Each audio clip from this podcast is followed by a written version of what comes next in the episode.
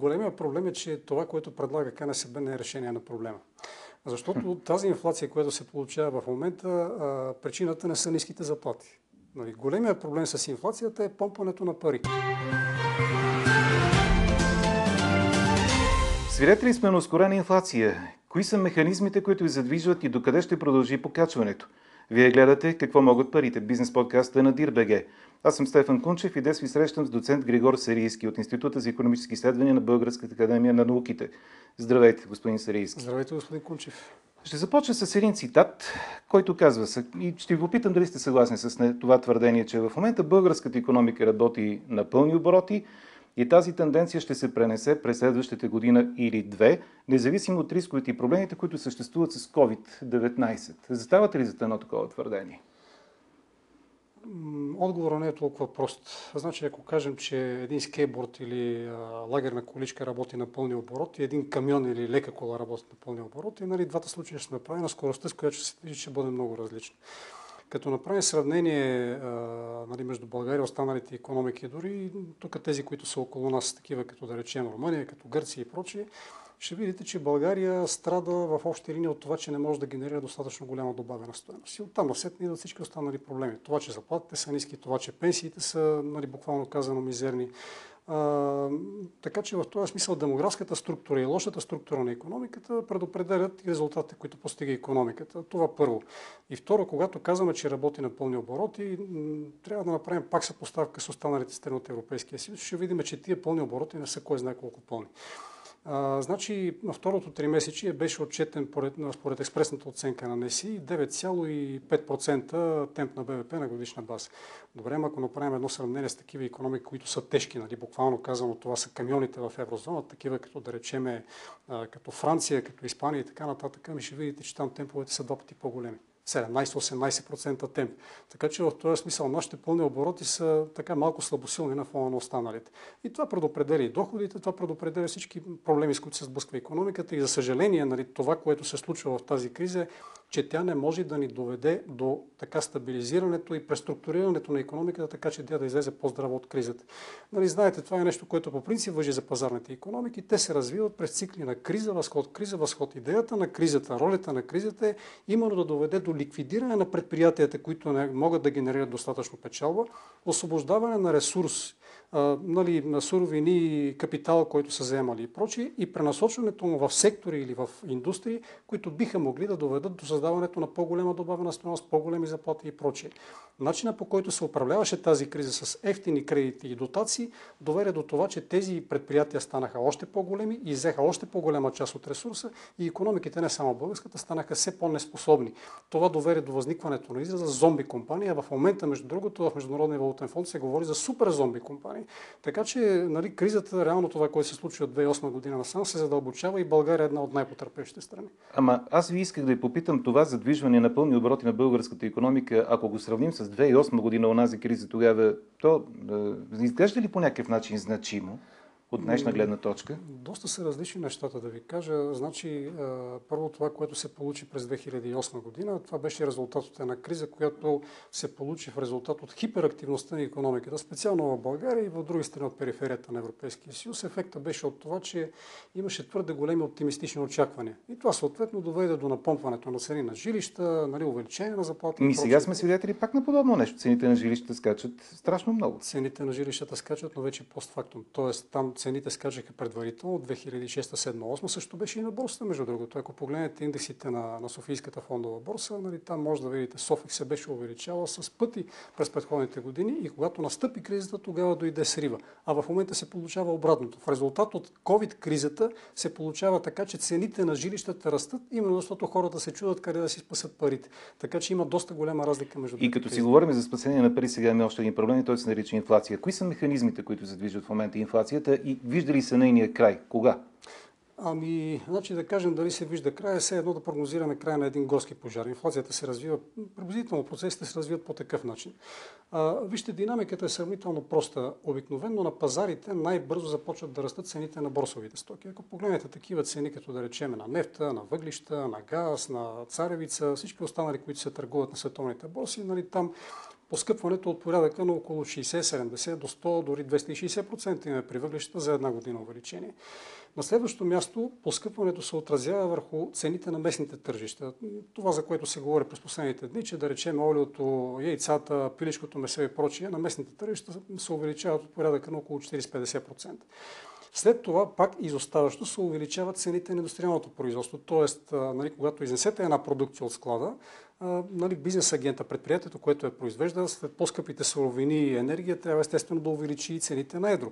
Да. И най-накрая, нали, там цените, индексите също са високи, но далеч не са такива, каквито са на тръжищата. Нали, от порядъка на 12, 13, 15%. И най-накрая вече виждаме това, което достига до магазините, което в момента потребителската инфлация от порядъка на 5%, но имате изпреварващи сектори, да речем транспорта е 14-15%, такива нали, категории, като да речем развлечения, хотели и прочие, нали, там са от порядъка на 6-7-8%. Тоест, това, което се напомва като напрежение, ще се отрази и то се закъснява с известен лак. Нали? Няма как да избягаме. е ред на мисли. В края на годината вие каква инфлация на годишна основа очаквате? Ами според мен ще бъдат близки до 10%. 10%? Да, ще, ще се доближим. Да, с такива показатели не си спомням последните години да има. Последните години не, ами просто защото а, вижте какво се получи. 2008-2009 година доведе до едно обезверяване на стопанските агенти, доведе до оттеглянето на потребителите от пазара на потребителски стоки и доста сдържано потребление хората предпочитаха доста по-така активно да спестяват парите си и това доведе до рекорден ръст на спестяванията, между другото. Това се получило се също в Ваймарската република. Отначало, когато започват да печатат пари, това не се усеща именно поради високата склонност към спестяване и ниска склонност към потребление. Но когато се отпуши един такъв инфлационен процес, хората все по-активно започват да харчат. Голяма част от нали, вашите зрители ще започнат сега да обмислят покупка на жилище, презапасяване, да речем, с стоки от първа необходимост, такива като олио, защо да не си купат повече, при положение, че то ще поскъпне. И естествено това е процес, който се развива лавинообразно. Нали? Той се самостимулира. И именно това е, което подклажда следващата инфлация. Не на последно място и така да се каже запушването на някои основни точки на вход в, така, в, в економиката. Погледнете да речем какво се получи с доставките. Ами, пример мога да ви дам с доставките, цената на една доставка между Китай и Европа за една година, за година и половина, извинявайте, времето на пандемията, цената на тази доставка на един контейнер нараства около 6 пъти. Тоест всичките тези доставки, нали, това води до запушване, до оскъпяване на доставките, увеличаването на цената на, нали, на производство и прочее и прочее. И естествено това се отразява най-накрая върху крайния Тези дни заради ръста на инфлацията от КНСБ предложиха от януари до година минималната работна заплата да бъде увеличена на 750 лева. Възможно ли е според вас това да се случи и при какви условия? Хм. Ами знаете ли, големия проблем е, че това, което предлага КНСБ не е решение на проблема. Защото тази инфлация, която се получава в момента, причината не са ниските заплати. Нали, големия проблем с инфлацията е помпането на пари. В економиката от 2008-2009 година насам се получи нещо подобно. Не знам дали сте запознат с това какво е гушене. Когато тъпчете храна в гърлото на гъските, за да ги уловявате за гъши дроп и най-накрая стягате гърлото, за да не могат да я върнат обратно. Същото нещо се получава и в економиката. Централните банки години, години, десетилетия вече напомпваха пари в търговските банки и в, нали, в бизнеса и тези пари нямаше къде да отидат. Нали? Те отидаха като спестяване. В резултат на това се получи една огромна деформация, точно както е, е деформацията на гъшия дроб. Същото нещо се получи и при парите. Има един много прост показател, а, съпоставка на паричната база спрямо брутния вътрешен продукт. Тоест съпоставяте парите в обращение, нали, включително и резервите на търговските банки, към това, което се произвежда за една година като стоки и услуги.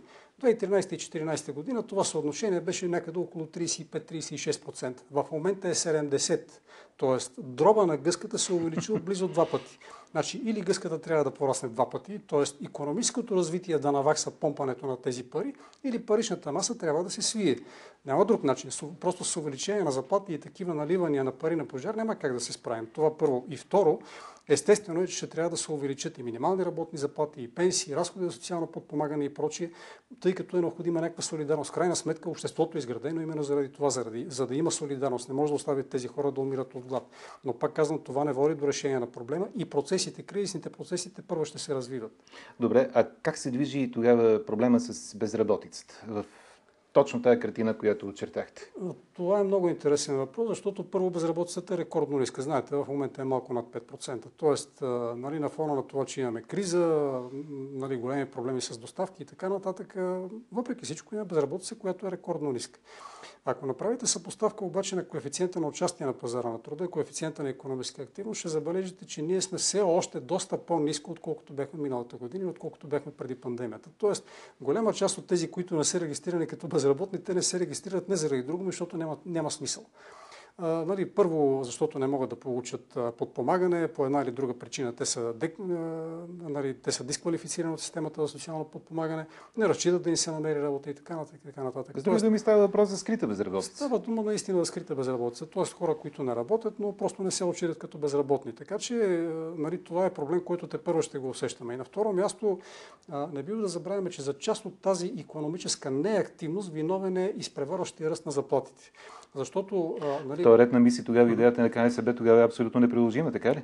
Не бих казал, че е неприложима, защото хората с ниски доходи, пак казвам, не може да ги оставите да мрат от глад. Вижте, има една много проста логика. Човешкото общество е възможно заради е, едно поле се нарича в префронталния лоб, което е отговорно за това човек да е склонен да споделя ресурсите си с неродственици. Грубо казано, ако седите и ядете сандвич, срещу вас има едно куче или коте, което е гладно, съвсем естествено за вас ще бъде да му хвърлите част от залъка. При кучето и котето това нещо няма да го видите. Дори да седите срещу тях с гладен вид, нали, те няма да споделят с вас храната си. А, именно това е довело до възникването на общества, създаването на нали, организирането първо в общини, племени съюзи и така нататък и до възникването на държави. Способността на хората да споделят свободния си ресурс. Така че в този смисъл, ако държавата не подпомага бедстващите хора, какъв е смисъл от тази държава? Това е невъзможно. И тук логичният въпрос, извинете, че ви прекъсвам, но каква е вашата оценка от предприятите промени в бюджета на държавата? Които станаха факт тези няколко дни. Те отразяват ли всичко това, за което ние с вас си говорим до тук? Опасявам се, че не. Съвсем нормално в предизборна ситуация нали, грижа номер едно на всички политически партии да бъде влизането в следващия парламент. Нали, това е съвсем естествена политическа реакция и не може да ги корим за това нещо.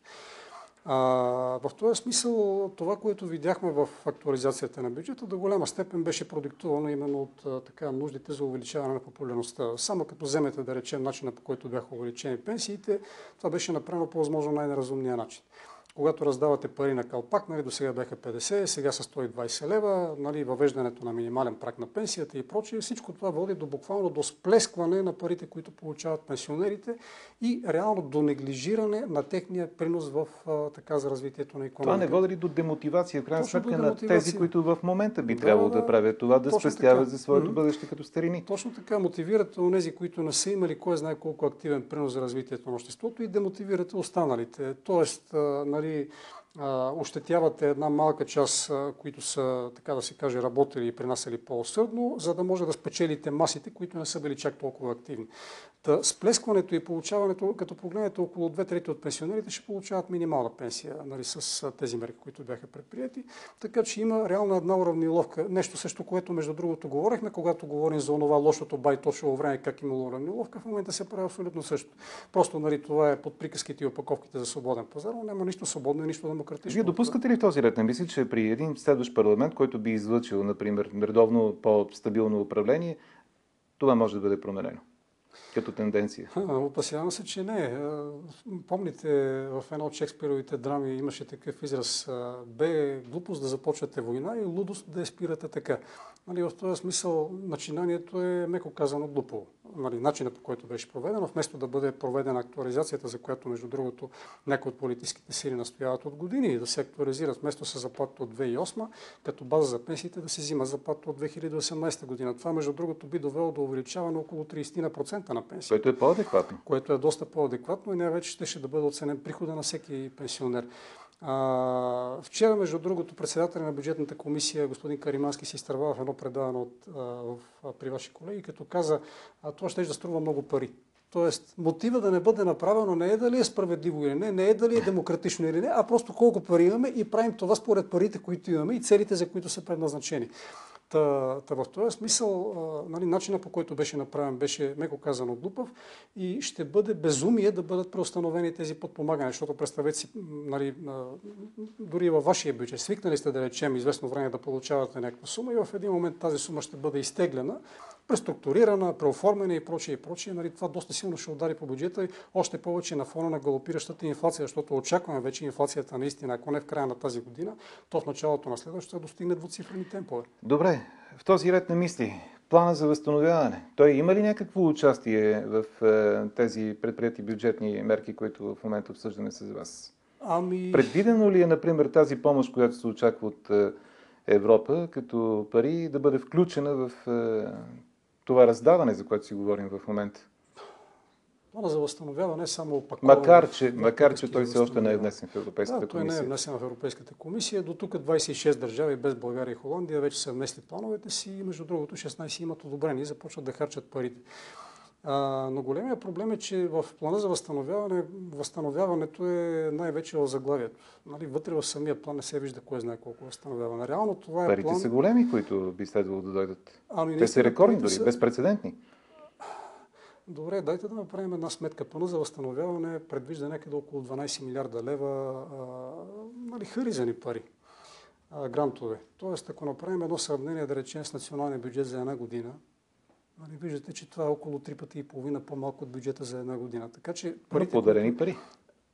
Ами и да и не, защото направете сметка, това наистина са пари, които формално бюджетът няма да трябва да връща, но те ще трябва да бъдат компенсирани от някъде. Европейската комисия няма да отиде на полето и да ги избачка тези пари. Те ще трябва да бъдат взети от парите от страните членки. И могат да бъдат взети по два начина. Или чрез въвеждането на някакви нови схеми за данъчно облагане. Това се коментира в момента, но там въпросът е външно-политически. Представете си как ще кажете на Съединените щати да речеме, че това, което внасят от утре ще трябва да бъде обложено с някаква допълнителна такса, зелена такса или както искате да го наречете, и Съединените щати ще се съгласат и техните а, нали, економически агенти ще го внасят това нещо без да роттаят. Просто това е някакъв абсурд. Или пък да речем облагането на големите IT компании. Нека да не забравяме, че в Брюксел са регистрирани по официални данни над 2600 лобистки компании. Това включва Big Pharma, това включва IT компаниите и прочее и прочее. Тоест, винаги когато се говори за такива неща, трябва да имаме предвид, че не може да разчитаме на тях да напълнят бюджета на, на Европейския съюз.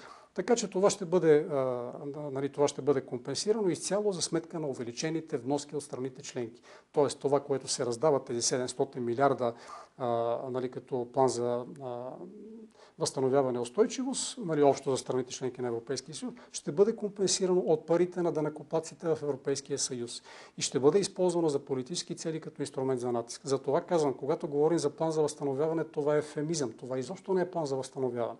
На първо място, да кажем какво представлява плана за възстановяване. На първо място това е инструмент за натиск, защото когато ви спрат парите, ако вие вече сте започнали да правите някакво договаряне, ще получите също, както в момента да речем работниците от магистрала Черно море. Нали, имаше свръхдоговаряне, дейностите бяха извършени, оказа се, че няма бюджет да бъдат разплатени парите. Същото нещо ще се получи и там. Мерките ще бъдат приведени в изпълнение. Европейската комисия, между другото това, което беше въведено тази предпазна клауза, всяка страна членка ще има право да блокира освояването на парите от страна членка на Европейския съюз, ако има съмнение за това, че те се освояват неправомерно. А като неправомерно освояване, в случая с Унгария и Полша, да речем, виждате, че това е големия проблем, е това, че Полша има зони свободни от ЛГБТ, а Унгария а, нали, въведе няколко законови поправки, с които се ограничава гей пропагандата в училище, средства за масова информация и прочие. Европейския съюз Евробарометър преди около седмица нека проведе едно много интересно допитане, в което питаше европейските граждани. Вие съгласни ли сте да има върховенство на закона, принципи на върховенство на закона? Това е една от условията за получаване на пари. Точно така. По тази, въпросът, по този план. Е, че, да, въпросът е, че под претекст за върховенство на закона, вие можете да санкционирате държавите за това, че не въвеждат, да речем, гей пропагандата. Искам да ви припомня едно ваше изказване от началото на лятото, когато казахте, че това не е толкова план за възстановяване, колкото план за преход към зелен зелена економика и предупредихте, че българите ще трябва да ограничат енергийното си потребление. Прогнозата ви тогава беше, че енергията ще стане много по-скъпа и това ще стане ударно, а голяма част от предприятията ще излязат от строя. Имате ли да допълните нещо сега, в началото на есента, два или три месеца по-късно? Да, да, разбира се. В, а... Защото до голяма степен това, което прогнозирахте, ние го видяхме. Да, да, това е съвсем естествен процес. Значи, това е като да ви намалят кислорода и да не се задъхвате. Нали? Просто няма как да Какво следва?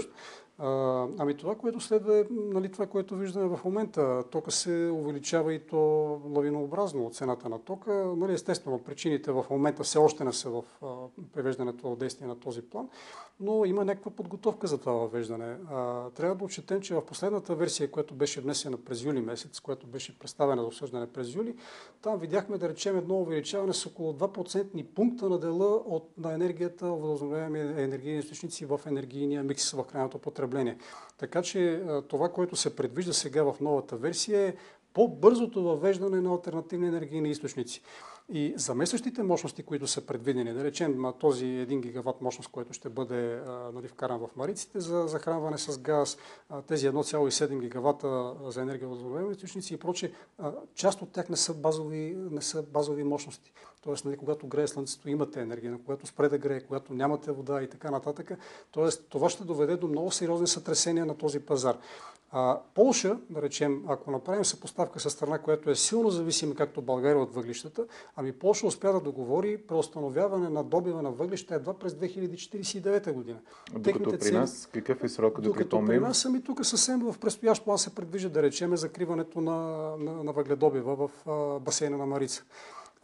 Нали, при нас сроковете доста по-съкратени и не случайно, между другото, Асоциация на, индустриалците а, се опитват да проведат национален съвет, на който да се обсъди енергийната стратегия на България от 2030-450 година. Защото освен това, което е разписано в плана за възстановяване, другото е меко казано даскано на коляно. Тоест ние нямаме реална стратегия, нямаме а, така добре поставени цели, нямаме а, не на последно място да го кажем с, така, с коректния термин, пазарлък с Европейската комисия. България е една от страните с най-висока степен на зависимост от въгледобива. Ние имаме един от най-високите дялове на енергия, която се добива именно от тези енергийни източници и в същото време ние сме най-активните при въвеждането на енергия от нови източници. В същото време, нали, не на последно място, ние направихме каплинг, да речеме, с гръцката борса, където съвсем нормално се получава поскъпване на цената на електроенергията и естествено цялото това нещо идва върху крайния потребител. Това идва естествено идва в цената на производството. Ако произвеждате каквото и да произвеждате, при нас производството е много по-енергоемко. Близо три пъти и половина от средното за Европейския съюз. И това трябваше да бъде мотив да договориме нали, някакви срокове за отлагане и забавяне на въвеждането на тези нови енергийни източници. Защото вижте какво се получава. България не е а, ниско енергийно ефективна заради това, че няма технологии. Технологии има и те са съпоставими с тези на останалите от Европейския съюз. А къде е проблемът тогава? Големия проблем е структурата на производството. Защото а, в България произведе нали, дела на, така, на, на бетонните блокчета, на къдравото желязо, на, така, на формичките и прочие все неща, които се вкарват в крайното производство, но не са крайно производство, е много голям. Това е изключително енергоемко. Той иска много суровини, иска много ток, но това, което печелите от производството е много малко. Този дел е много малък.